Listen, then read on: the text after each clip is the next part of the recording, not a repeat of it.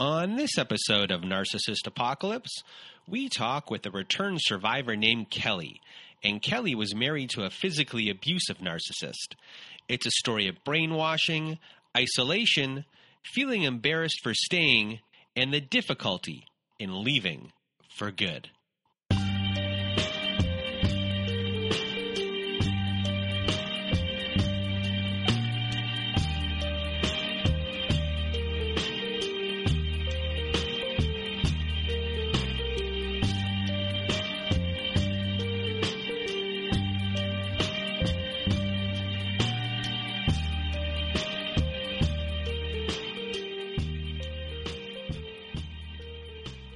Welcome to Narcissist Apocalypse, a podcast that gives a voice to survivors of toxic relationships. I am Brandon Chadwick, but my friends call me Chad, and thanks for tuning into this episode. So, what is a narcissist, you may ask? Well, for the purposes of this podcast, we refer to a narcissist as anyone who has displayed a pattern of behavior that shows a limited capacity to appreciate others' perspectives. It is that simple. And now, before we get to our episode with Kelly, I just first want to thank everyone in the Narcissist Apocalypse community for listening to the show and sharing your thoughts by email, Instagram, Twitter, and Facebook. Also, a reminder if you have not left us a review on whatever podcast service you use Spotify, Apple, Google, Stitcher, Castbox, etc., etc. Please leave us a five star written review as it helps out the show a lot when it comes to rankings.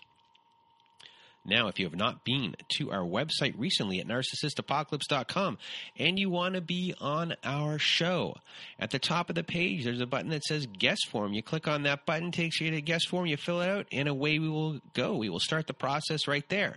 But another way to be on our show is to also go to narcissistapocalypse.com. Side of the page, there's a floating button around that says send voicemail. That is for our letters to my narcissist compilation episode. So if you want to read a letter to your narcissist that it's an unsent letter and you just want to send it into us by reading it yourself, it, that that button you press it, it records up to 5 minutes, you press it twice, records up to 10. You don't want to read the letter yourself and you still want to be part of the show, send us an email at narcissistapocalypse at gmail.com. Me or my old pal Melissa will read your letter for you. Just put in the subject line when you send that email letters to my narcissist.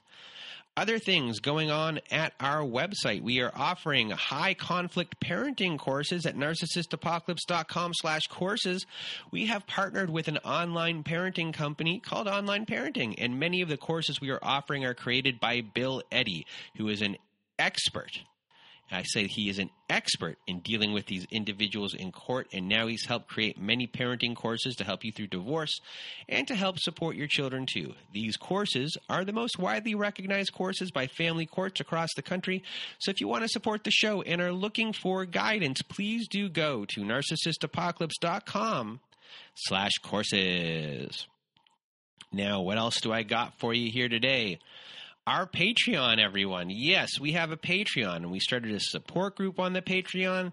We have episodes that never made it to air on there, stuff with me and, and Melissa, and you know we're we're doing new stuff on there all the time. So something that we're actually going to be doing this week, part of our support group. It's not technically a support group this Wednesday, but we're just going to be doing a guided meditation for about an hour. So if that interests you, you know, sometimes we don't always want to talk about the stuff and we need to relax. So, uh, you know, when you sign up for our Patreon, which is only $5 a month, you get uh, the shows that never made it to air, some extra stuff with me and Melissa, former guest type stuff, and you get, uh, you know, you get a support group every Saturday night, every other Wednesday night, and now on the other Wednesdays, you're going to get guided meditation live through our Zoom and so much more. We also added uh, our own forum board uh, this week, an attachment, so you can ask questions on there. It's private. Uh, we're adding a much more stuff on that forum board. This way, you guys can communicate with each other. Some of our former guests are on there, so you know we're kind of creating you know all of this stuff only for five bucks a month that helps supports uh, the show, keeps us free and uh, that's uh, that. So uh, now, before we get started, I just want to say about this episode, there are a little bit of sound issues. uh, in this episode uh, as far as uh, sometimes the phone kind of went in and out, but I did my best to clean that up, as well as there is noise kind of going on. Kelly was, um, you know, she has kids and she's uh, doing things. The kids aren't on there, but she was preparing uh, stuff in the kitchen while we were on the phone. So you might hear some clanging of uh, dishes and, and maybe things being prepared. Uh, you know, you might hear like an oven kind of being click clicked on and stuff like that. But uh, besides that, you know, this was a really. I just want to thank Kelly for for being on the show. Uh, for the second time, she was already been on once before. Um, I state in this episode what the date is, uh, so you can go back and listen. I'll also put it in the show description. And you know, this is a really interesting story. Um, you know, for people that have gone through intimate partner violence and the difficulty of staying uh, away, this has a lot of that in there. You know, it's emotional. I've quieted down parts for people when I thought there might have been too graphic of um, uh, of uh, I guess description of uh, the violence. So I've done my best to kind of take all of that out there. Um, so people won't get as triggered. Just to, again, this it might be a triggering episode for everyone because we do discuss this stuff. Um, and that's it. So thank you, and thank you to uh, Kelly. And once again, um, you know, I'm going to get out of my way and your way. Here is my conversation interview with Kelly. Welcome to Narcissist Apocalypse, everyone. With me today, I have Kelly. How are you? I'm doing fine. Well, you are the first return guest we've ever had on the show. And, you know, after our episode uh, last time out, which I think was the October 12th episode, I, I you sent me an email uh, the next day saying, you know, I was, you know, well, I knew you had two relationships, but you said the, the first one is uh, more interesting the second one, and, and the second one was was a pretty interesting story. So um, you know, I always say say like just keep on bugging me and send me an email to remind me that where we still need to record. And uh, you sent me an email, thank goodness, and we're here. So thank you for for being here with me. And you know, I'm just gonna get out of my way and your way, Kelly. The floor is now yours? Yeah, so I think that the the first husband, I think he had more time with me, and he did do a lot, as you'll hear, like a lot more things. I mean, he did the thing that makes made him sound, I guess, least worse was because he didn't actually try to kill me for insurance money. it started from the beginning, I guess. Um, um, my brother went through divorce right before Hurricane Katrina and it was hard on him. I mean, he took it hard. Um, so I was living a couple of states away with my parents, and I moved back down there. I guess to live with him since his house no longer had kids in it or anything else, and and his wife was gone, and also help split some of the bills because you know divorce is expensive. And so I moved down there. I was in my early twenties, whatever. Um, and then, like a couple of weeks after I moved down, Hurricane Katrina hit so boom, I automatically had a job. Um, I started working for Volunteers of America um, and just trying to stay busy with that. And in the meantime, I had reconnected with some of my old friends because I had been living out of state for a couple of years. So I reconnected with them, and one of them, she had had a baby from a one night stand. And somehow her and the guy decided to try to make it work. So she moved in with him. She comes from a bad home life. And basically he he moves her in and then he just rejects her the whole time.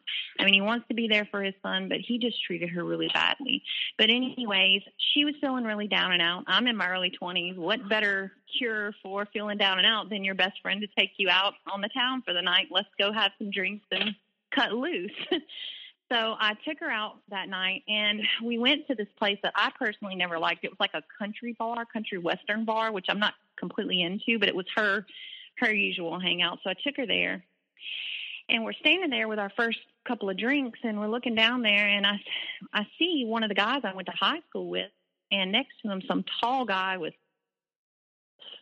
messy looking hair I didn't couldn't even see his face past his hair. And um she's like, "Oh my god, who is that guy? He is so fine." Blah blah blah. Isn't that Jason that you went to school with? And I said, Yeah. I said, I'll go I'll go introduce you to him. I said, I'll I'll go talk to Jason and then we'll talk to him. I mean, obviously they're together. So we walk down there and I say, Hey Jason, what's up? Blah blah blah and we start talking and I said, Who's your friend? My friend wants to meet your friend. And so the guy turns around and I said, Hey, what's your name? He tells me his name and said, My friend wants to meet you. And he's like, No, I want to meet you. Who are you? And basically, for the rest of the night, he just basically dragged me around everywhere. It was like, it was really weird because he was like telling people automatically I was his girlfriend. And we had just met. I even think I knew his last name at that point. My friend got very upset. She got heartbroken. She ended up catching a ride home because she already was dealing with so much rejection at home. And then here I go, and she apparently falls in love at first sight with this tall guy. And I end up unintentionally getting him. So, anyways, we go out for the rest of the night. We head down and um I mean, we headed down out of town. We were in Baton Rouge and um some of the bars at this point, I mean, it took a while for everything to open back up in New Orleans. But some of the bars were open, uh, ampersands and stuff like that. So we went we went down to ampersands and we were out all night.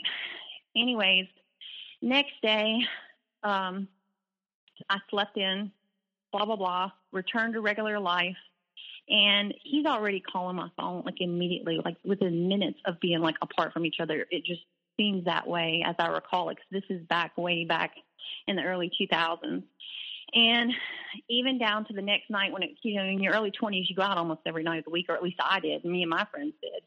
And so, um, the next time we were supposed to go out, I was supposed to go out with my best friend Amber, and um, I had already made plans. I was headed over there, and he starts blowing up my phone. Hey, where are you? What are you doing? I'm like, I'm going out, having a girls' night. You're not invited.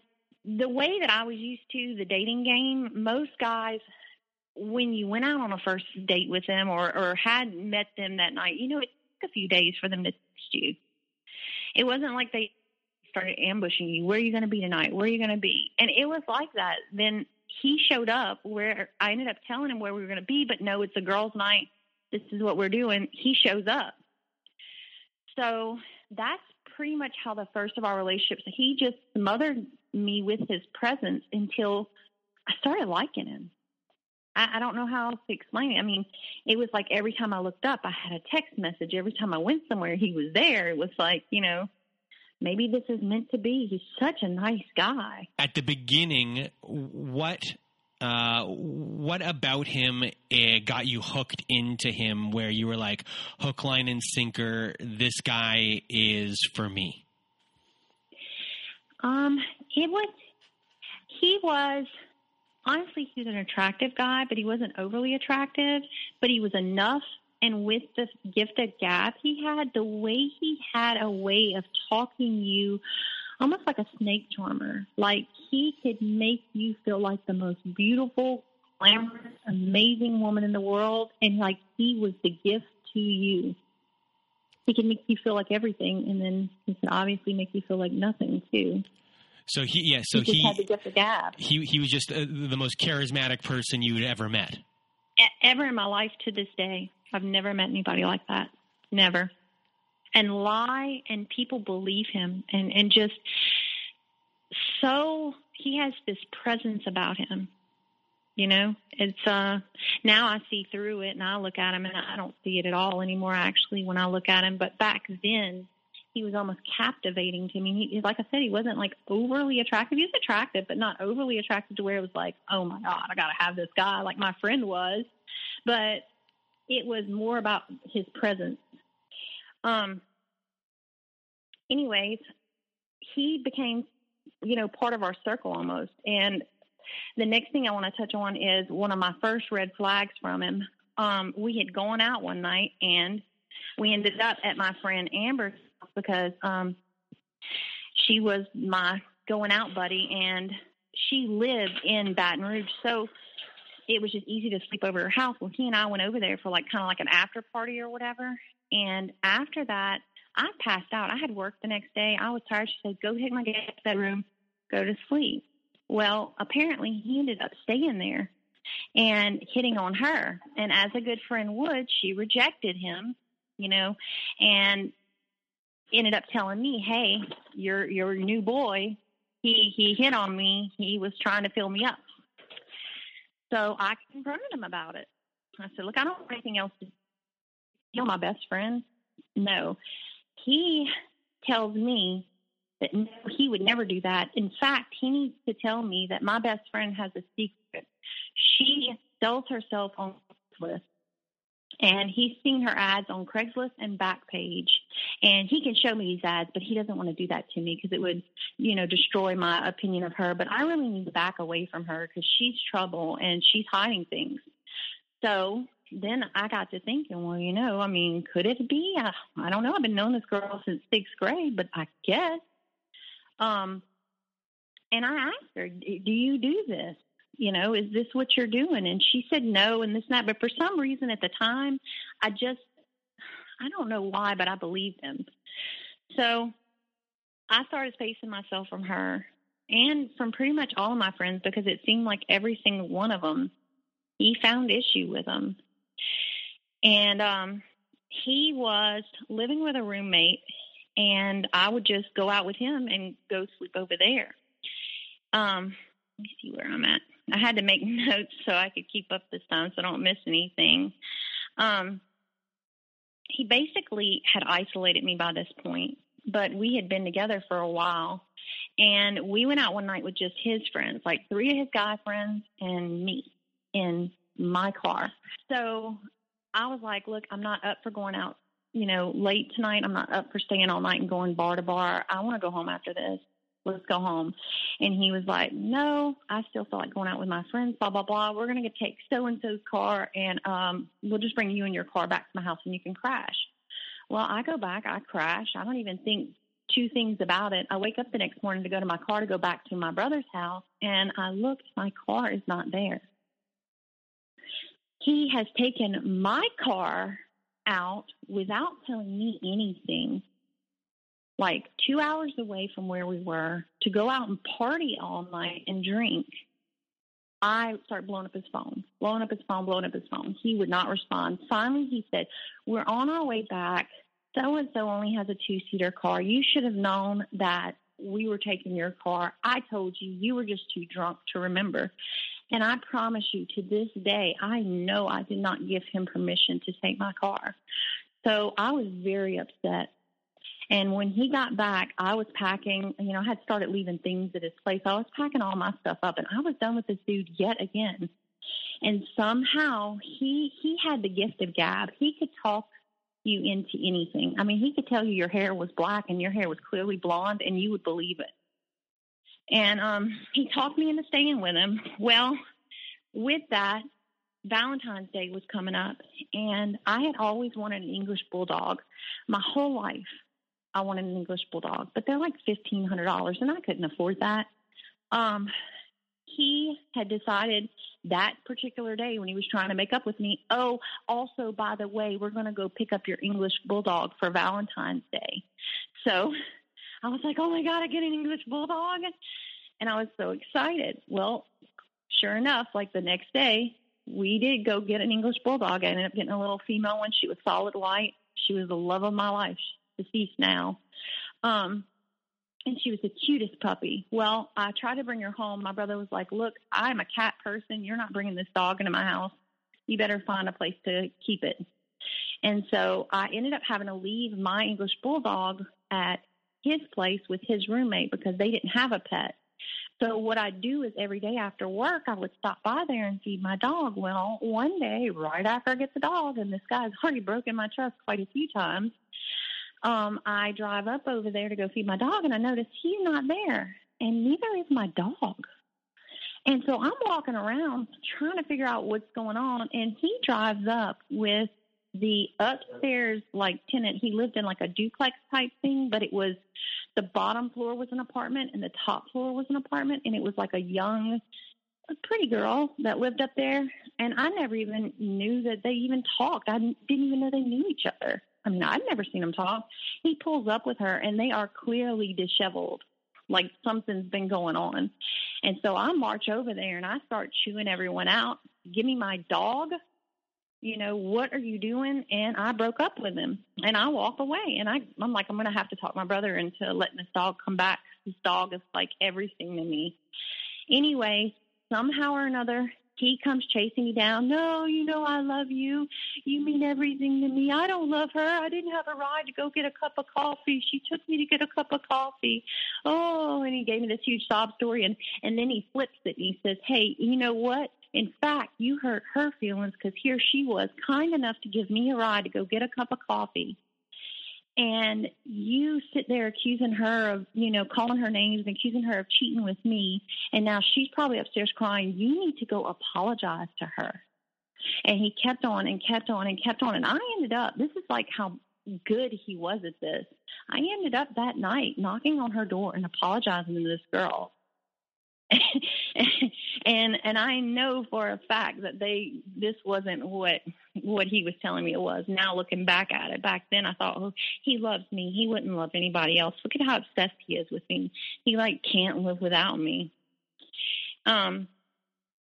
Anyways, um, another huge red flag during that time. I do recall on a separate instance we ended up getting into an argument and that was the first time he put his hands on me. He actually grabbed me by the back of my head and the back of my shirt and drug me out of his apartment and threw me out on the ground outside.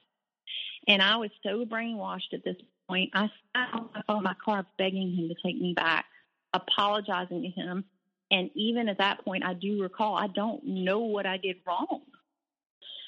But, anyways, moving on, basically all of a sudden there's issues between him and his roommate. He uh, lived with a uh, a guy, um, but um, oh, he's giving me so much trouble, and he's inviting men over all night. He's not paying his half of the rent, and this and that. Just like making up stuff about the guy. And as far as I knew, the guy came from money, and he seemed to always be pretty pretty good about taking care of things. So it just seems kind of odd to me.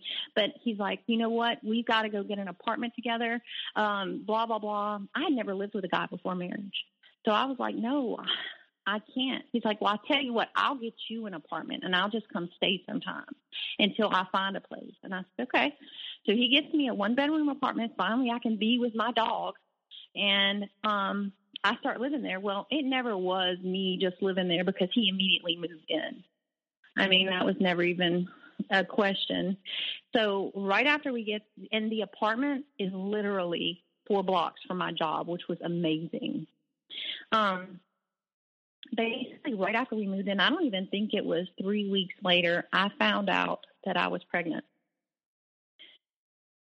And I could, I almost couldn't believe it. I thought I had the flu or something. I, I took like four, four different tests. I have endometriosis. I didn't even think it was possible but I was pregnant. And so um, I was like, well, I've got to tell him. So I told him. He went crazy. He told me I did this on purpose. I was trying to purposely make him marry me when we had never even discussed marriage at that point, I don't believe. Well, we had, but it had been mostly on his end. I, I did not purposely get pregnant was the point, and he was sitting there again and blaming me for it. He slaps out about a thousand dollars on the counter. He says, "Go take care of it." I think you know what I mean. And and everybody's got their own belief system, but I'm Catholic, and I said, "No, you don't have to be part of the picture. Um, you don't have to be part of my life or the baby's life. But I'm I'm not doing this. This is against everything I believe in." Well, for the next couple of days, he stayed gone. Uh, I don't know where he was. He was barely answering my text messages. He wanted nothing to do with me. But apparently, at some point during those days, he ended up at his parents' house. And they were actually happy about the news. They were so excited to have a first grandchild. They were in tears. They were ready to buy things. They were so excited. Well, all of a sudden, up, oh, he changes his mind. He wants the baby. And so he comes back. Um, and within, I want to say, I found out I was pregnant June. By July 4th of that year, uh, we went to a friend's party. Um, I'd never looked at rings or anything, and he got down on one knee in front of everybody and proposed to me. But I, I really, at this point, I wasn't sure I wanted to marry him because, like I said, there were red flags. I had never been in an abusive relationship, but I knew something clearly wasn't right or normal. I accepted the ring, but in the back of my mind, I thought, well, but we don't have to push through with it probably till after the baby's born, and, and it gives me time to think and breathe and figure out what I'm going to do. And finally, um, by that October, I was very depressed. I I ended up saying, okay, we can line up a justice of peace. I'll marry you in the apartment. So that's what we did. We got married the day before Halloween, and um, right after that was done with, he immediately we were supposed to go and eat out at a restaurant to celebrate. We couldn't afford a honeymoon and, and this and that, so we went go eat out at a restaurant called Parrain's. And um, during that that meal, he he had just changed like a different person. He had gone from happy and outgoing in front of his parents and excited to be marrying me. But by the time we made it to Parrain's, he he hated me. He didn't want to talk to me. The way I ate was disgusting. You know, it, he just was making me feel really awful about myself. So I didn't really eat much. I put my food into uh, a to-go box, and we left. And we got back to the apartment. And then that was supposed to be our wedding night. I had never been married, so I assumed that things happen on the wedding night. Well, that's not how that occurred. I ended up spending my wedding night on the floor with a carton of ice cream, crying. And, anyways, the next day he announces to me, "Don't your family? I don't want to give away my state that I'm living in. If I hopefully I didn't on the last podcast, but doesn't your family live in this state? I think we're going to have to move to this state because I can't stay here and married to you and not cheat. There's too many attractive women here. Um, there's too much temptation. I will cheat on you. I mean, look, they blow up my phone every day. So, stupid me, I don't know if I had pregnancy brain or anything, did not at all take offense to that. And I'm like, okay, let's pack up and move. And so we move up here. And um, my mom and dad helped him find a job he got his first job and everything and we got a little house it was like a little farmhouse with a barn out back and um once i got up here the altitude change started causing issues in my pregnancy um i was supposed to have the baby end of february and this at this point i'd say was late november and i got hospitalized for the first time because i started going into labor and they had me on complete bed rest. I couldn't get up and even go to the bathroom because they were scared that I would push the baby out. And so I was stuck in the hospital at this point. During this time, unbeknownst to me, he's not showing up at the hospital. I do know that, but unbeknownst to me, he has started cheating on me with a girl named Lacey that he works with. And I, all I can think in my mind is here I am stuck in this stupid hospital room all day long. I don't know if my baby's going to live. I don't know if everything's going to be okay. And the only person in this whole world who shows up to see me is my mom and sometimes my dad. Where is he? And he's in my car, by the way, because he still has no vehicle at this point. It's always been my car.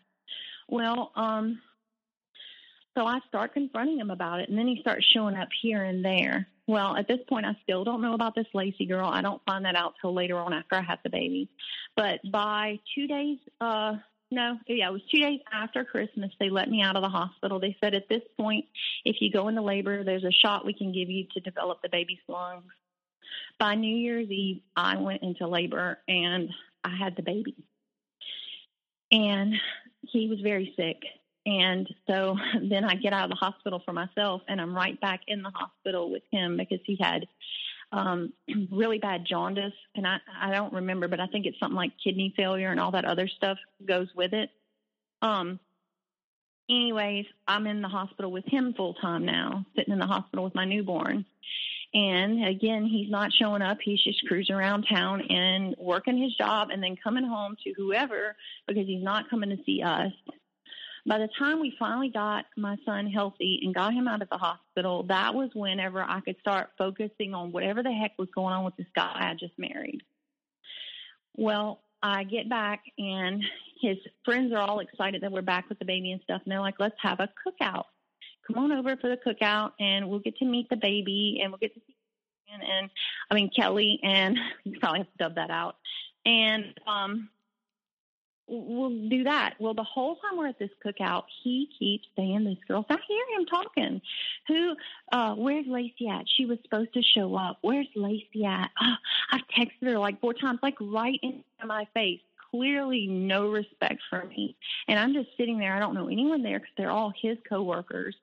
Um, I mean, I might have met him like once or twice, and and I'm hearing him basically in front of my face. He's waiting pins and needles on this girl anyways, um, so uh, what, one question uh, at this point, you know, um, you're you've seen all of this stuff. You're not being treated well. He's obviously cheating whoever you're this Lacey person you're talking about. And so at you know at this point are you know keeping you around is you know your your family you now have a child with him and um, you know the belief is it like a belief uh, you know you had your first love bombing and everything you fell in, in love with him uh, and now is it really like the belief of a family supposed to stay together or things like that? Like you have to stick this out uh, you know this is what i'm supposed to do because you really have no frame of reference of what to do well, no, because here's the deal. My mother was married before the man that I call my father. Mm-hmm. And out of that, she actually had a boy and a girl just like me. And uh, she left him the day she went into labor with me. She just didn't stick around. He was very abusive. And so I did have some sort of reference as to I'd never personally witnessed abuse and I didn't know step by step what abuse looked like. So at this point, I had been telling my mother everything everything. And so, um, and he didn't know that. So she's like, look, you got to divorce him. She's a paralegal by trade. I mean, she can type up divorce papers, no big deal. And I can file them myself at the courthouse. This is what we do. This is how much it's going to cost. We're going to do this. Send him back home. We will raise the baby together.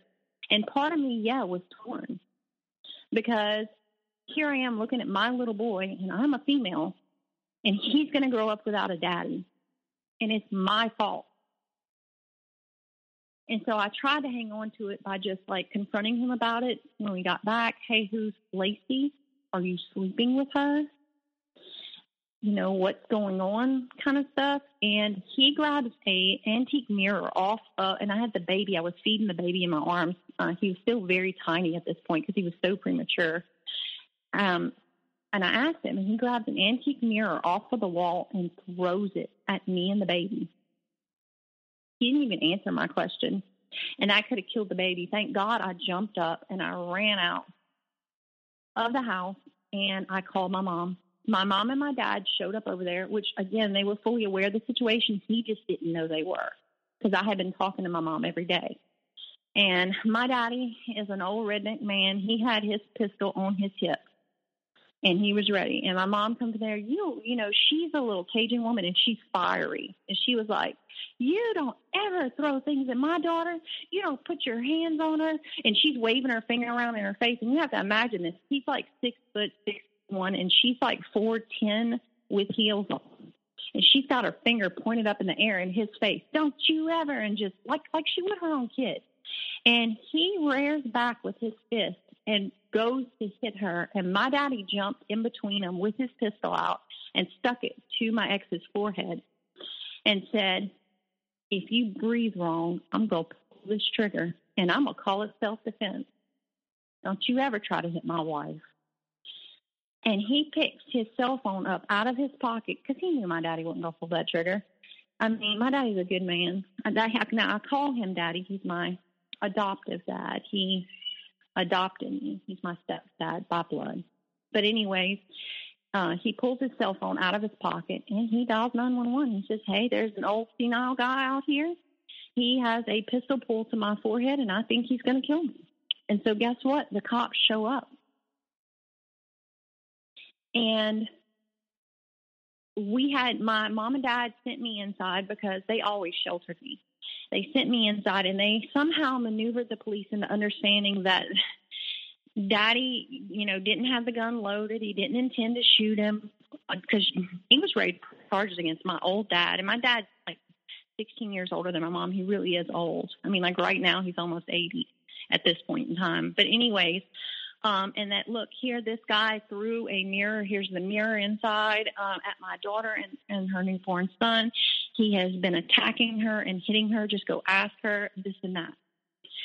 So, anyways, the way it worked out at the end of the, the night, the police helped him pack his stuff and they went ahead and they sent him on his way and his parents came and picked him up. And so he's out of the picture at this point. I'm by myself with a newborn. I guess he was probably because we were in the hospital for a while. He was probably about two or three months old. He was old enough to go to daycare because immediately my mom followed through with what she said. She got that divorce filed. She got me a job where she was working as a secretary and uh, I was making decent money. I could actually pay my bills. I actually moved on really easy, as hard as that, and it was no contact because the second he was gone, my mom knew what to do. She changed my phone number and everything. Um. Anyways, uh, everything was going fine. I, I'd say it was about three months. I didn't hear from him, and at some point, he contacted my brother, who's back down in our home state at this point, and got a hold of my phone number. And in the middle of the night, he called me. this is a funny story. He calls me up, and I'm half asleep. I was in the bed with the baby in the cradle, like the little cradle type thing next to my bed. And I pick up the phone, and I'm like, hello? Oh, I'm sorry, Kelly, Kelly, can you, uh, and I'm like, listen, old lady, I don't know who you are, but leave me alone. And, and I hung up the phone. Well, this person, this old lady kept calling back. It was him. I had been away from him for so long, I had forgotten his voice. And to me, he sounded like an older lady on the phone, like an old, old elderly woman. And he was highly offended. But anyways, once he got me on the phone and we discovered who he was, um, I was like, look, leave me alone. I'll do anything to get you off of the phone with me. Let me call you tomorrow and talk to you about it. Okay, fine. I will talk to you tomorrow. Well, he did. He followed through. He started blowing up my phone first thing in the morning. And that's a technique that he used oftentimes during our relationship. He knew that if he backed me down and cornered me by blowing up my phone incessantly to the point where it would die at times, that I would eventually pick up to make it stop. Back then, I don't I don't know if uh, what era they started making it to where you could block phone numbers from your cell phone. But I do recall back then you actually had to call the wireless carrier. This would have been about 06 or 07, or, or at least to my knowledge, you had to call the wireless carrier and actually get it blocked. It wasn't something you could do from your device. I mean, we didn't even have touchscreen devices back then. I think I had a flip phone. Um, anyway, so it's not like I could block his number. And so he would just bombard me, you know, until I gave in. And he somehow finagled his way into he his daddy had bought him a little Ford Focus and he was going to come up there and we could talk this out. His son needed him. And that's one of the weak spots he knew I had. I knew that I am unaware of what to do with a baby boy other than love him. So he came up for a weekend. I never told my parents he was even there. In fact, he parked at his friend, his ex coworker's house, and I picked him up and I brought him to my home and spent the weekend with him, like nothing had ever happened. And that went so well, I ended up going behind my parents' back, um, sending a letter to the judge, and no, I no longer wish to get a divorce because it wasn't finalized yet and then packing my stuff and heading back to my home state in the in the middle of the night with my child without my parents even knowing. Um, it broke their heart. Because here she had gotten me a job and and she had done all these great things for me and she knew how dangerous he could get and and and I just I just did something so stupid but I was so brainwashed by this guy. Just there's no way to explain it so, anyways, I get back down to Louisiana, and he's apparently living with his parents, and um, we have to move into a bedroom at their house, they have a nice big house, but wasn't a big deal. And within weeks, he started his stuff with me and was gaslighting, um, looking on my phone, and then and then coming up later with things that he knew about me. You know, you're lying about this, or you're lying about this, just to pick a fight, basically gaslighting. And um we ended up getting into it with the door shut in the bedroom and it was over the down comforter. I remember I was packing my stuff. I was going to leave him again and he wanted my down comforter, which was mine. I had had it before I even knew him. And I'm like, no, give me my down comforter. And so we're like two five year olds jerking this down comforter around and he reaches back and punches me in my face and busts my nose and my lip. And so I screamed and his um he calls the police. He tells the police this girl's gone crazy. She's blah blah blah, this and that, and blah blah. Well, his parents apparently have never had the police at their house. They're upstanding people, and they they look down upon that stuff. So basically, the police show up, and they don't know why. They don't know how because we've been in a shut bedroom, and he tells them, "Oh, this and that." When she gets anxious, she claws at herself, and that's how her nose got busted and her lip got busted, and she's just going crazy. I don't even know if she's safe to be around my child. All this other stuff, and I'm sitting there just bawling, like broken down, because I I know I'm about to lose my kid. And um taking his side. They're like, yeah, all these years we've had our son. He, we've never had the police over here. She she must have called you guys. She she's behind this. She's done done this to herself. Well, there was a woman police officer and a man police officer, and that woman pulled me outside and she said, "Honey, what really happened?" Because they're not letting you get a word in. And I told her the truth, and she believed me.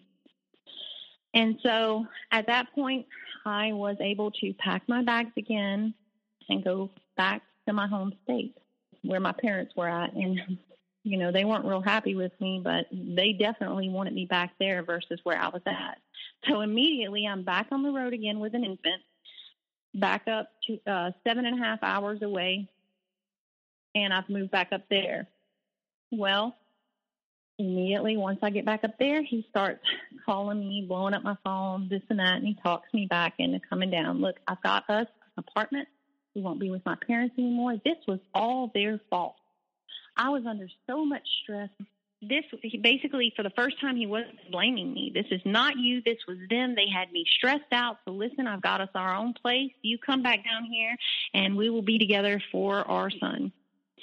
So basically, we have to plan this too to sneak around my mother's back because if she's got any say in it, I'm not going anywhere. She knows what kind of man this is. And so I had to sneak behind her back, pack up my stuff again, and head back down there. I'm sorry to interrupt you right here, but I just wanted to point out for everyone the changing uh, tactic that was uh, used here.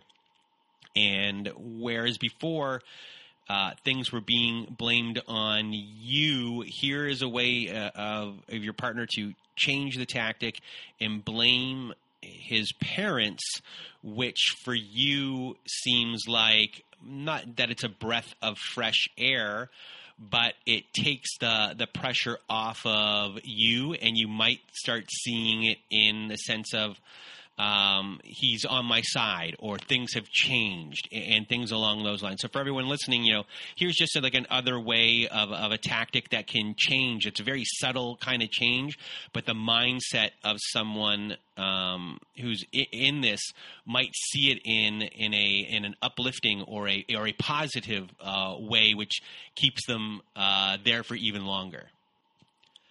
And I'm sorry for interrupting, and please continue. So and I head back down, and sure enough, he's gotten us a one bedroom apartment in a really bad part of town. And immediately, right after I had my son, I got on IUD, which stops you from having your time in the month. Um, so I, I know that sounds like weird. Why would I add that? But, but the reason I'm saying that is because when I first walked in there, I had to go to the bathroom. I had been on the road for a while, and I look over into the trash can in the apartment, and it's filled with tampons, used ones. I mean, I know he's not using tampons, so I knew my heart fell and sank so bad right then because I knew I had made a fool of myself again. he had he'd already had another woman over there. It was clear. Immediately, we fight right off the bat about that one, and um, so we uh, we ended up staying together because I was too embarrassed to go back to my parents. I was going to try to make it work this time. Um, and my son loves his father. They apparently had quite a bond. believe it or not. He's growing to love him, you know. And anyways, not too too long. I want to say about four months after I moved in there, I started getting virus symptoms, throwing up, all, all the symptoms that the virus comes with. I'm like, dang, like what's going on? Am I that unhealthy? Well, it just seemed like within hours of every time I ate, I was throwing up and to the point where I couldn't keep liquids down or anything. It was horrible. I remember one night in specific, you know, after a few days of it, I had left the bathroom on my hands and knees and I, and I started feeling sick again and I dropped down to the ground and was throwing up, like dry heaving and throwing up onto the floor and having to drag my body because I was so weak and no one would take me to the hospital.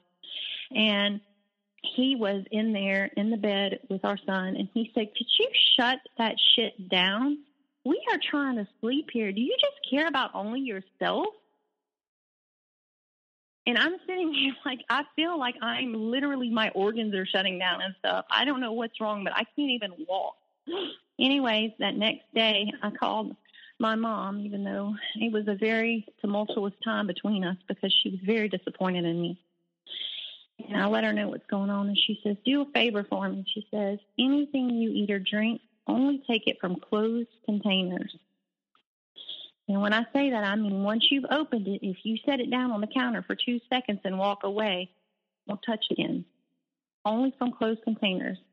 That's it. Well, I started doing that, and immediately it stopped. Immediately. Now, I'm not trying to say he poisoned me but it sure felt and looked that way at that point. Um, I never had virus symptoms again after that point. It was weird having to live, you know, off of packs of gummies and string unopened string cheeses and like drinking like a quarter of a bottle of water and then not being able to drink the rest, but I was surviving. Well, one day we decided we were going to go to Walmart and on the way to Walmart, uh, our son had fallen asleep in uh, the back seat and he was driving and I said, Look, I'll just run in and grab a couple of things we need and you can stay out here with him with the, the truck running and then that way, because he had traded the Focus in for a truck at this point. Anyway, you stay here with him and I'll just run in. All of a sudden, he starts accusing me of cheating. I've got a man in there I'm going to see and just crazy gaslighting. And I'm like, oh my God, why are we even going through this? I feel like I'm losing my mind. Well, when I raised my voice at him, that is whenever he told me to get out of his vehicle. Get out, get out now. Well, I look and he's unbuckling the baby from the back seat too. He jerks the baby so hard out of the back seat, and he's like a about a year, year and a half old right now at this point. Um, he jerked him so hard, one of his little shoes came off of his feet and he throws him at me. Here, take him. Well, he turns around, loops around the parking lot as fast as he can in, in a Walmart parking lot, I guess, and comes at us like he's going to hit us. Like I literally had to jump out of the way to not be hit. And um, I, I guess I got off base here. Uh, I want to add in the fact that at this point, I found out that I'm pregnant again. Um, I had an issue. The IUD had to be removed at this point, and within a month of that, I got pregnant. And um, he knew I was pregnant, and he was very angry about it. He did not want another child. So when he comes and he comes to hit me, I've got a child in my stomach and a child on my hip. And I jumped out of the way. Well, he leaves, and we're about 10 to 15 miles from home. And so I start walking in the heat with my baby on my hip, crying, crying, crying. I was crying so hard. I don't even remember. I, I think I couldn't even see. I was, I had mascara all in my eyes, walking on the side of the, the road, trying to get home. And this little old lady in an old, like 1994 Honda Civic pulls over. And she goes, Honey, what's a nice little girl like you doing on the side of the road with your child? You could get hit doing? And I guess she just I, reminded me of family or something because I just opened up and told her everything. I'm like, my husband threw me and my baby out of the vehicle. Then he circled around and he tried to hit us. Baby wouldn't stop crying until just a few minutes ago because it scared him so bad. I have no ride home. We're having to walk. I don't know how I'm going to get there. I'm pregnant. I'm scared. I don't know what to do. And then when I get home, what's going to happen to me? I don't know. And she says, I tell you what, I'll give you a ride home, but on the one condition that you take my cell phone and you call the police. Because I had no purse or cell phone or anything with me. He, all that still was with him. And I gave in. I had no ride home. I was maybe like a month or two pregnant. I had my baby on my hips, sweating. He's little tot, and here he is sweating in the heat. I had no money to buy him drinks, so I called. And I felt guilty about calling the police on him, even though he had done something so horrific to me. And the police come up and they hear my story, and, and every time I would try to like kind of corners and not tell the whole truth so we wouldn't get in as much trouble, that old lady would be like, "Nope, you tell him the truth, young lady. You tell him the truth." So I would have to tell them all the details. And um, anyways, they were like, okay, we're going to give you a ride home. So we had to ride in the back of a cop car, and we're going to arrest him. And um, I'm going to send one of the other officers over to Walmart because this should be on their parking lot footage. I mean, if he did it in the parking lot, it's there. And so before we could even make it back home, they had already called this officer and was like, "Yes, we've got it." So um, that night was probably the worst night ever because I was eating guilt. I knew he was going to be out of jail, and when he was, I was in for it. And I had no money. I wasn't working at this point, and no way to get out of this. My escape was gone. Um, whenever he got back, he was so angry at me and so livid that I had followed through and called the police. Um, that he threw me face first over a coffee table. And I, again, I was pregnant. I wasn't but one to two months, but I was still very careful of my baby. And it was so upsetting. And at this point, uh, something I did forget to mention is he had started uh, getting on Craigslist and replying to ads. And uh, what's it called? Uh, it's called something. It's where you hook up with, I guess, prostitutes. Um, anyway, he he let me know that's where he was going, and he left. And so I set up all that plan. So he had just gotten back. He had hurt me, and then he again.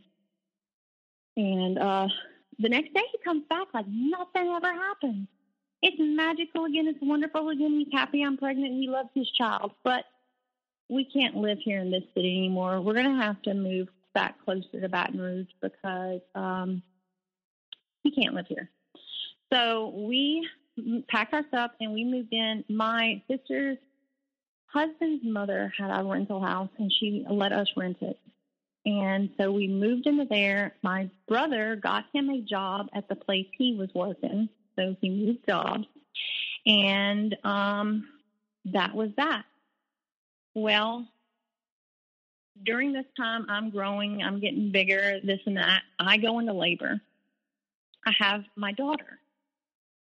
And we get back home, just to make that short and sweet. And he um, is working on to off three, off three, off to that sort of schedule, like 12 hour shifts.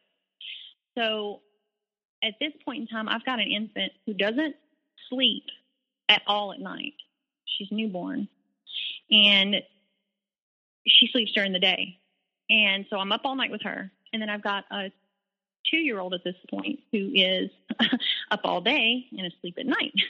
So I'm getting no sleep. And one of the off days, I asked him, I said, Hey, do you mind? Can, can you take our son and just play with him for a little while and let me get some rest? I'll I'll even sleep with the baby. You don't have to worry about the baby. She's sleeping anyway. She's up all night. I'll um go take a nap with the baby and and you just if you could just take care of him for a little while, that would be amazing. And he, you know, grumbled and stuff because he didn't want to have to, you know, do anything for me, and he was too busy texting people on his cell phone and playing on his PlayStation and whatnot. But he he did it. But he was disgruntled. Well, no sooner do I lay down, I hear him telling my two year old child, um, who's in the kitchen at this point with him, you better shut the F U C K up, or I'm gonna. And I know this man is violent, so I know he means it. So I jump up as like like if I'm going to do anything about it. I mean, all of a sudden I had all the nerve in the world to this person I never stood up to, and I ran up in there, and I um and I had left the baby in the living room in her little thing she was sleeping in, bassinet, whatever you call them, and I went in there and I took my finger and I stuck it up in the air and I said, "Don't you ever!" And before I could finish my sentence, he grabbed me up by both of my arms and threw me. And when he did, there was a glass laundry room door behind me and I flew through it. And our two year old is screaming his head off because I'm bleeding everywhere and I'm squirting him and squirting everything else. And he's just watched something very violent. So he wraps the towel around my arm and he gets us all in the vehicle. I ruined his truck seat and starts to take us to the hospital. And he's telling me the whole way there, now, you know, when we get there, you don't tell him a word. You don't tell him a word. You fell with the coffee pot, didn't you? you were mopping the floor and you slipped and fell with the coffee pot. Like who mops the floor with the coffee pot in their hand, right? And apparently I do. So we get to the emergency room and sure enough, I tell them mopping the floor with the coffee pot in my hand and I fell. And at this point in time, he tells me, look, I'm going to leave the baby with you. They're going to prepare to stitch you up and stuff. So I'm going to take our son with me and I've got to go clean this mess up you know, because obviously he had to cover up the evidence in case the police got involved again. And so he leaves. And that doctor was an uh, older gentleman, and he comes to me, ma'am, I don't believe you. If you're being abused, you need to let me know. I can help you. And all I can think at this point is he has my son.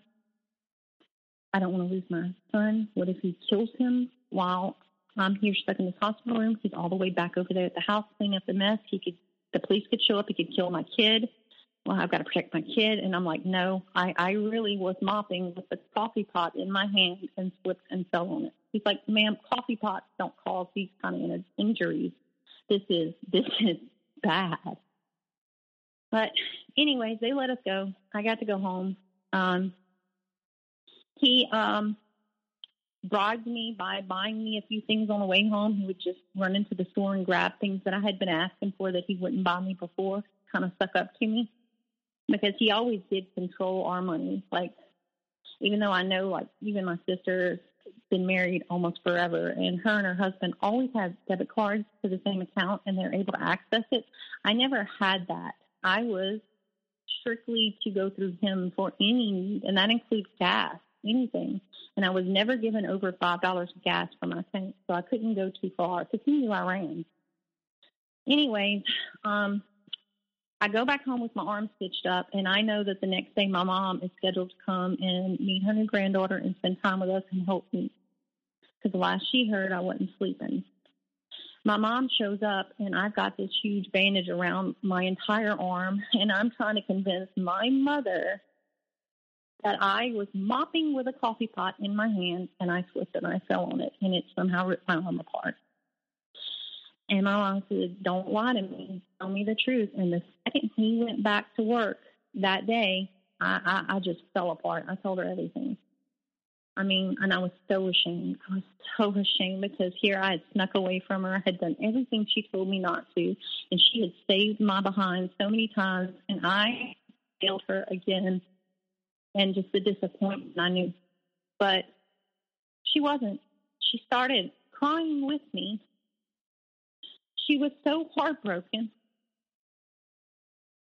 that anybody could treat her child that way. And she never said a word to him because she didn't want, she had learned by this point you have to work behind the scenes with this guy or he can do very bad things. So we started making plans again, but I never followed through with them. I was beat down at this point. We ended up moving from that place to another place, a townhouse, and it was next door to one of my friends. Actually, the friend, the first night that I went to the bar and I met him, that friend was living next door to me. and I was really excited about that. I had that to look forward to. And um, we started living there, and he was work at that place at the job my brother had gotten him. And I went one night over there to bring him lunch or something. I don't even recall what it was. I had to bring something at work, and all of his coworkers saw me. And at this point, I thought I was just like a dog. I thought I was worthless. I was nothing. But apparently, they didn't feel that way. And they somehow got a hold of my phone number off of his phone. Nobody apparently at all liked him over there. And they start texting me. One guy in particular, he's like, listen, ma'am, he's got different women over here every night. So imagine my surprise when I find out you're the one that's the wife. And I see how pretty you are. Why are you putting up with this? he's like, heck, I'd take you if you let me, you know, just like, you know, trying to like tell me. Well, I was so upset. I was and he was still at work for the rest of the day, so I couldn't talk to him or anything. Because this particular job, um, I better not text him. That was one of his key rules. But anyway, um, that uh, afternoon, I started, you know what? I'm to start looking in every area of our life. We had a laptop at this point. This is about 2010 or 2010 or so. We had a laptop, and I get on my laptop and I start through it, and I realized he's got an ad on Plenty of Fish. He's been picking up women left and right. I mean, it's no wonder he's got women at his job every night coming to meet up with him and hook up with him in his vehicle on his lunch break. he's got an ad out there. I've never even been familiar with dating sites at this point. And so I am fuming. I am furious. I have been made a fool of, and I'm just done. And so when he gets back, I tell him I'm leaving you. Um, it's over with. I have been through too much. I'm done. And uh, he basically um, beat me down to the point emotionally where I backed down off of that. But I knew in my heart, okay, I I know that this is over. I've just got to figure a way out. He's right. I can't just walk away right. I have no money. I'm still not working at this point. I have no money. I have nothing. So within a week, I was already out there looking for jobs, trying to get everything lined up. I was going to do what I had to do to get on my feet and get away from this man. And I did. I found a job. Um, and I actually started making friends, which built up my self esteem a lot more because I I was so isolated. Yeah, my friend next door was next door to me, but we barely hung out because he would control who I hung out with and stuff. But when I was at work, I was free. He couldn't control me. I had friends and I had people I could talk to, and that was really exciting for me. So I started talking to my mom, and I'm like, Mom, I've got friends now. I want to stay down here. I think maybe that's the problem. Maybe that's why I keep coming back. I want to be here around my friends. I have no friends up there. Maybe, maybe if you could just help me get on my feet and help me get a new place to live. Where, and then one night when he's at work on one of his shifts, I'll just um, get some of these friends to help me move to my new place. And that's what we did. Um, she helped me get into a, a cute little log cabin that was made into a duplex and we moved out. And um, he was furious when he found out. And when we had left, I at this point we had to still had that old car that I had brand new right before we got married, and we had a newer uh, Jeep Grand Cherokee, which I drove around most of the time because uh, I had the family with me. I had the two kids, so it made sense. Well, he starts blowing up my phone you're going to come and you're going to give me that back. That one's the one that has my name on it too. And I've got the law on my side. I'm driving around a car with your name on it. That's not fair. We're going to trade out vehicles and you've got to let me see my kids. So I expect to have a sleepover with them. So we arranged a night for us to meet up and we were going to meet up, trade out vehicles, and he was going to get the kids for one night. And when we met up, everything seemed fine, a little too fine because that that's not normal. He wasn't begging for me back. He wasn't anything. He just kindly swapped keys with me, and I drove off. And that was not normal. Well, within a few miles of me leaving there, I was pulled over by two police officers in two separate cars and they start beating on my window to roll it down. And they're like, "Do you have drugs? Do you have drugs in this vehicle? Do you have drugs in this vehicle?" And they're yelling at me in my face, and I'm like, "I, I don't, I don't, I don't have drugs. Why? Why? Have you been drinking?" And no, no, no, no, I don't have any of that. They pulled me out of my car. They ripped everything out of my car. They were jerking on the seat. They were pulling everything out of like the glove box and throwing it into the ditch on the side. I had pulled off the side of the road on the grass with a ditch by the side. They were throwing the car seats in there, everything. They ripped my entire car apart looking for drugs. And then when they were done, they were like, okay, have a nice night, ma'am. And they left me there on the side of the road with every bit of my stuff in that ditch. And I knew then why he had been so peaceful that night.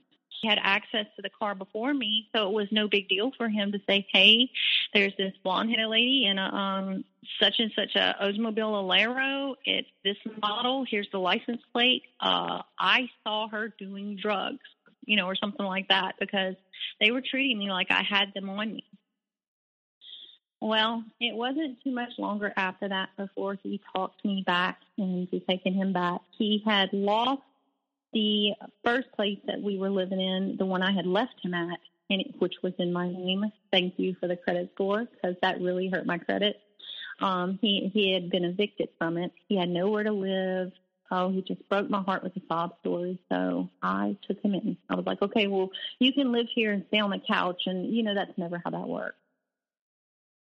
So we ended up getting back together, and one night he got angry at me. Um, I had had this thing with work I had to go to. It was like a party to celebrate um, some successes we had had at work, and they rented out this place, and there was dancing and music and everything else. And he didn't want to go. I just went by myself, and I hung out with my girlfriends, and we had a couple of drinks, and then I went home. Well, he accused me of cheating he uh, went in this whole rant. He started punching holes in the walls of this other place that I've just got, I've got my name on this place too, and I'm freaking out. I'm flipping out. He grabs the Clorox. He opens my closet with all my work clothes in it, and he dumps Clorox on every item, just right across the top. I have no clothes. He ruined every piece of them. And basically, he starts throwing me up against walls. He starts just banging me around to the point where our people in the duplex, like I said, it was a log cabin duplex next door, heard it. And they called the police, and he got picked up again. So at this point, he's gone again, blah, blah, blah. I get with my mom. We type up another divorce. I'm divorcing him. Um, he gets an attorney this time. He gets his daddy to pay for an attorney. Um, it's a female attorney. And we get to court and she just starts slandering my name. I'm this this woman. I cheat on him constantly. I break his things. I'm horrible to him. I mistreat the kids. I, you know, everybody suffers because of me. I'm a selfish narcissist. I'm a horrible human. And I felt cornered. I couldn't afford an attorney. So I was sitting in there representing myself. And um, she says, I'm going to give her the opportunity to talk this out on the side. And then, you know, uh, she tells the judge this. And then we will meet back in 10 minutes and see what comes of it if we can't come to some kind of mutual understanding. And we get out in the hall, and he is grinning ear to ear. He's so satisfied with this. And she says, First of all, you look really familiar. Do I know you? The more I look at you, I know who you are. And I said, I don't think I do. And I've been texting my mom and I said, What is your name? And she says, and so. And um, I texted my mom, Do we know so and so? And she goes, Oh, yes. That's Mr so and so's daughter who I worked with back in like the 80s, and she used to carry you around on her hip. You were a baby, and she realized that she's been knowing me since I was a baby. So then she felt really bad about what she had done. And that was like the first time in ever that I actually got something on him where I felt like, ha, huh, you know, you're not controlling me on this one. I, I'm I'm okay. I'm going to be okay. Because she's like, well, I can't I can't keep I can't keep representing you. This is like um this is bad. This is this is family to me. Her mother is like a sister to me, you know, blah blah blah. We need to work this out. Um and why don't we just tell the judge we'll, you know, adjourn until another day and we'll come back and we'll go back to my office and we'll talk this out because I, you know, I, I love her family. I didn't realize this is who you were. And um, so we go back to her office, and basically, what ends up coming out of it is we're going to work things out, and he's going to go to counseling. And he does. He goes to counseling, and he starts going. He starts behaving a lot better too. And then I, one day he comes back and he says, "Hey, the counselor says she's ready to meet with you too. So we're going to have like a couple counseling night. And so you're going to come with me on this date and we're going to go. Well, I get in there and he has told this counselor that I abuse him, I'm cheating on him, I neglect our children, I'm an alcoholic, I've got all these problems.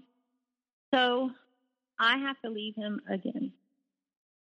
And I move in with a friend back in Baton Rouge. And long story short, again, he talks me back into coming back to him. I mean, I hate to even say it. I'm almost ashamed of it uh, at this point. But I moved back in with him in an apartment like right down the street from where my friend lives. And we were there for a few months, and then one night he's on one of his rants, gaslighting me again, and um, he tells me I better give him my daughter, blah blah blah, or else. I hand over my daughter to him, and she throws up all over him. We didn't know she had a stomach virus; she had just come from daycare, and he starts yelling and screaming and breaking things and punching holes in the walls and telling me I made her throw up on him. I make everyone hate him. I ruin all of his life. He starts going crazy like I've never seen before. I mean, I've seen him get pretty crazy, but not like this. And he basically for the next two hours holds us hostage. The kids are screaming and crying on the couch, like holding themselves. I mean, in shock to where they're having to catch breath. They're screaming so hard. I'm being knocked out, drug around, and apparently the neighbors heard again and they called the police.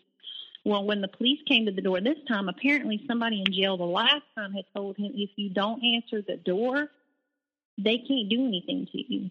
It's when you answer the door that you let them in. So don't answer the door. And he tells me this. He says, I ain't going to answer the door. They'll just go away. So he says, everybody be real quiet. And he's like, the kids are having a hard time being quiet. I mean, they are choking. They're crying so hard. I'm half out of it. I can't see straight because I've been beaten just to a pulp. And they got the SWAT team out of it. They didn't just go away. They got the SWAT team out there. And we started hearing him announce over like a loudspeaker, um, open the door, blah, blah, blah, you know, we're going to come in, blah, blah, blah. And they kicked the door in. And they come and they got us. And at this point, my little boy, I want to say he was about three and a half at this. Three and a half, almost four. And my little boy tells him everything. I don't even have to talk. He says, he beat my mama. He uh, would throw her against the wall. He would mash her head into the to the carpet so she couldn't breathe. He would do this, he would do that. I'm so scared. Please take my daddy to jail. And they took him to jail again. So we continued living in that apartment for a little while longer. I had to, it was a two bedroom apartment. I had to take in a roommate to be able to afford the bills and afford daycare because, of course, he never paid child support when we were apart. Um, I wasn't worth getting child support. So um, my roommate ended up having problems and not being able to pay her into the bills, and we lost that apartment. And then at this point, I was forced to move back in with him. He was living back in his home so he was back down there. Oh, and he was open arms, ready to take me in. So I moved back down there with him again. And no sooner do I get there than the abuse starts. He, um, we had this one instance where, and I had gotten a job down there too. I started working for a collection agency, and I really liked it. I had a lot of friends there. It was good money, good bonuses, everything else. And um, he hated me working there. He thought I was talking to other men, that I wasn't really going to a job. Every other night was a fight. It was like if I didn't work, he would put down on me for being lazy and never wanting to keep a job. But when I did work, I was cheating on him. So I was like, no way I'm giving up this job. I'm happy. I get to get away from home, you know. And at this point, I just have to tell you the mind frame I'm in. I have gone through this for so long and so much. I feel like nothing.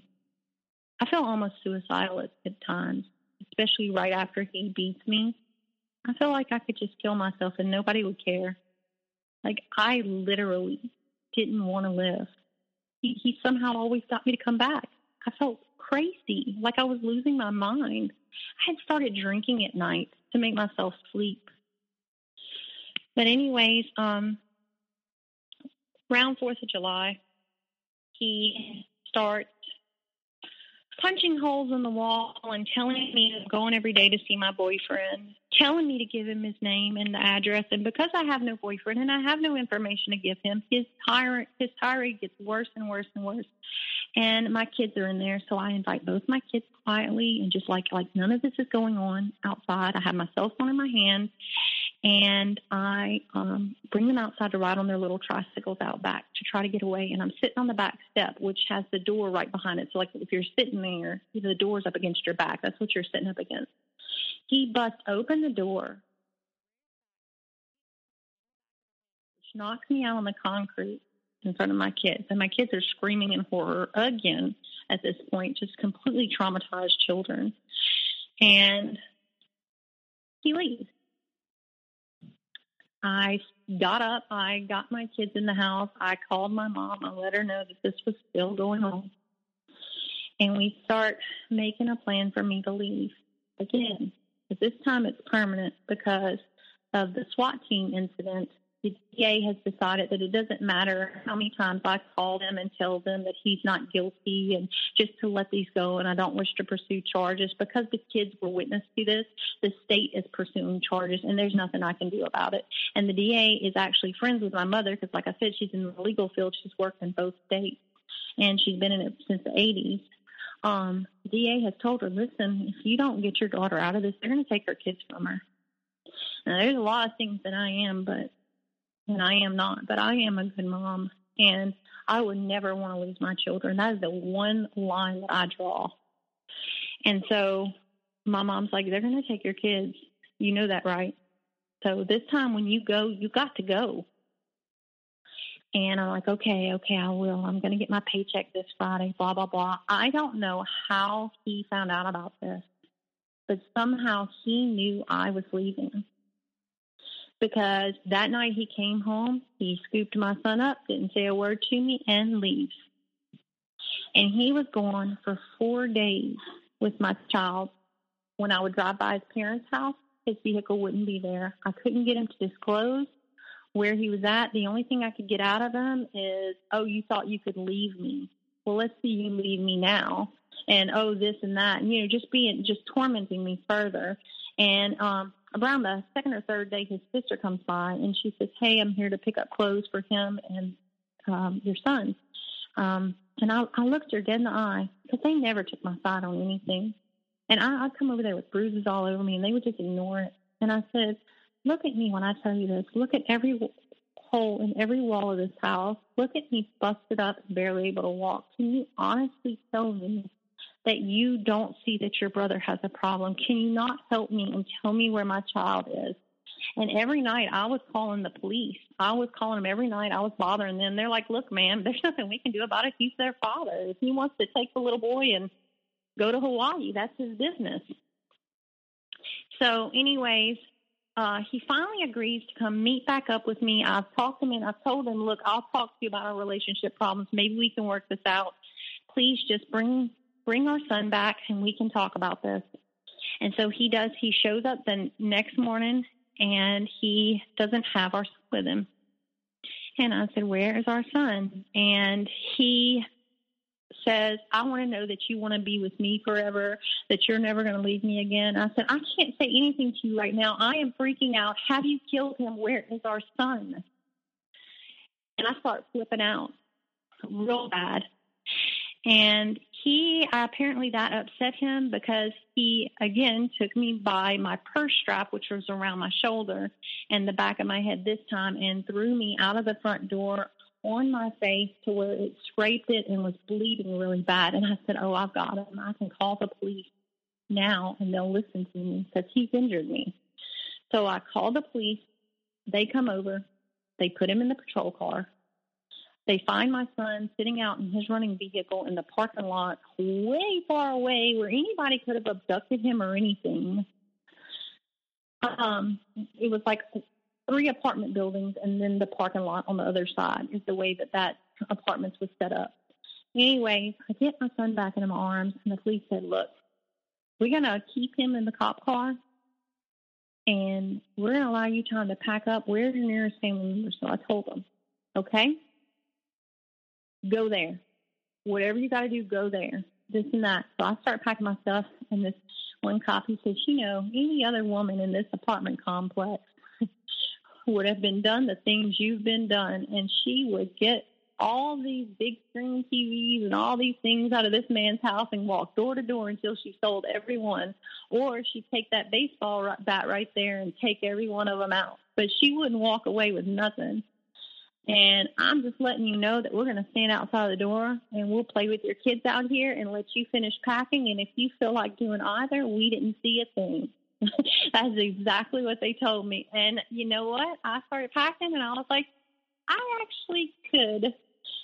Since I'm having to leave all this stuff again, I only got enough time to pack up a diaper bag and I'm going to have to leave with that old beat up car again. I'm going to take out a few TVs, and I did. I walked through that house and I took out every single flat screen TV. I busted everything I could get my hands on, and it felt great. So we got on the road, and they didn't lock them up. They didn't to him actually. They just let him go right back into the apartment.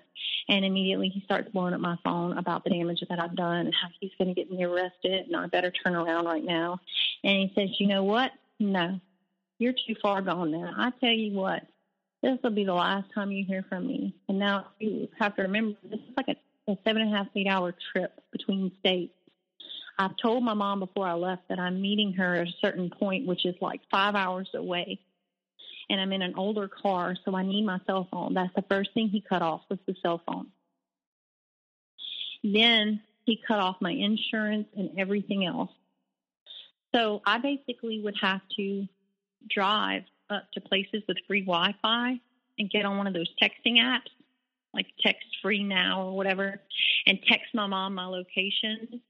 And we had to to get through that trip so that we could get to a point where we could meet up. And by the time I got to her, I had like no gas left, no money. I mean, it was horrible. But she put gas in my tank. She took care of me, and that was the very last time I left him. That was it.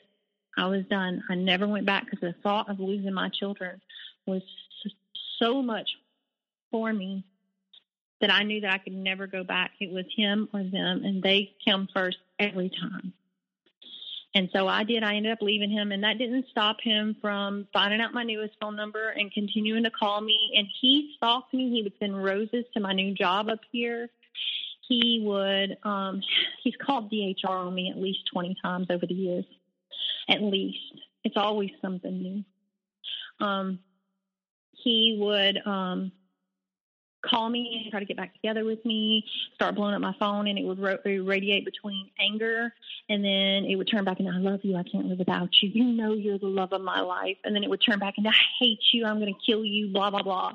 And it would keep going back and forth like that. And then he started, apparently, he started seeing some girl and he got her pregnant. And we had actually gotten on speaking terms at this point because he had started paying a little bit of child support as long as I was friendly with him. He calls me up one day. And he says, She's pregnant. This is not what I want. You've got to call her and tell her that abortions are okay. The baby's not really alive anyway. This very thing that I have told him before that anybody is allowed to feel any way they want to about the subject, but for me, this is a, you know, I draw a line in the sand. This is how I feel about this subject. And he's going to ask me to call this poor, helpless girl and tell her that. I said, no. Why don't you raise this baby right and treat her right? You know, blah, blah, blah. He ends up having the baby with the girl, and he ends up turning the girl on me. And then, so there for about a year or two, I had to have the girl calling me every other weekend, uh, cursing me out, threatening to hurt me and stuff because he would pump her up. And then after everything was said and done, and she finally did leave him, she like messages me on Facebook and says, he was beating on me, he was hurting me, he was doing all these things. You know, I totally understood, totally understood, because he's crazy and he can talk you into anything. But she's like, "Can you testify for me in court and all this other stuff?" And at that point, I just, I just couldn't go through it anymore. I was two states away, and that wasn't nearly far enough. I didn't need it. And to this day, he still does stuff and he still stalks me and he still does horrible things to me. But at least there's enough distance between us that I have been able to heal. Both of my children had to have counseling um, for the first few years we were up here. Uh, pretty in depth counseling. They were pretty well traumatized because that's all they ever knew was that violence. I had to have counseling. Um, but we've built a life now and we're a lot better. And uh, so, within your healing process, um, eventually, you know, for people who are listening, uh, you know, you did uh, end up in another relationship after. So, people who are listening to this, um, uh, listen to that one, which is on from October uh, twelfth. but in, this process of healing, I guess what were like the biggest takeaways for you? and uh, things you learned, uh, and for other people who are going through the same things, uh, words of wisdom or, or, advice for them? Well, one, they don't change. No matter how much they try to tell you they, they've changed, and no matter how much they sweet talk you and tell you you're the love of their life and all this other stuff, the more times you go back, is the more times you're putting your life at risk because you could end up dead in that situation. You can end up losing your kids. And the other thing is is that when you do leave, it don't matter what he does to you. Like I said, my phone got cut off, my insurance, everything else. Keep moving forward. Don't answer his calls or the text. Don't be a fool like me and go back 20 times and file eight divorces. Be done for your kids' sake and just time will heal all the other stuff. Like I said, I was so broken, and so my self esteem was so broke. I mean, bad. I hated being alive, but time heals that, and getting away from that heals that too. Well, Kelly, I want to thank you for being here with me today and sharing your first story, even though it's your second story of being on here. Um, you've been through a lot through both relationships, and I'm just happy that you're in a good place. You're in a healthy relationship now, um, and uh, your kids are, are your kids are doing well. Yes, yes, both of them are completely fine now. Both of them had issues when we first got done with that, and then they had to relive it again. They both had some issues that they had to work through: uh, bedwetting, night terrors, things like that, uh, tantrums. But with counseling, with time, they are both perfectly normal, happy, make great grades, just great kids. Well, it's very good to hear, and I'm just happy that you're all okay. So, from the bottom of my heart, thank you uh, once again for being on the show. And for everyone else who is listening, I hope you have a good night.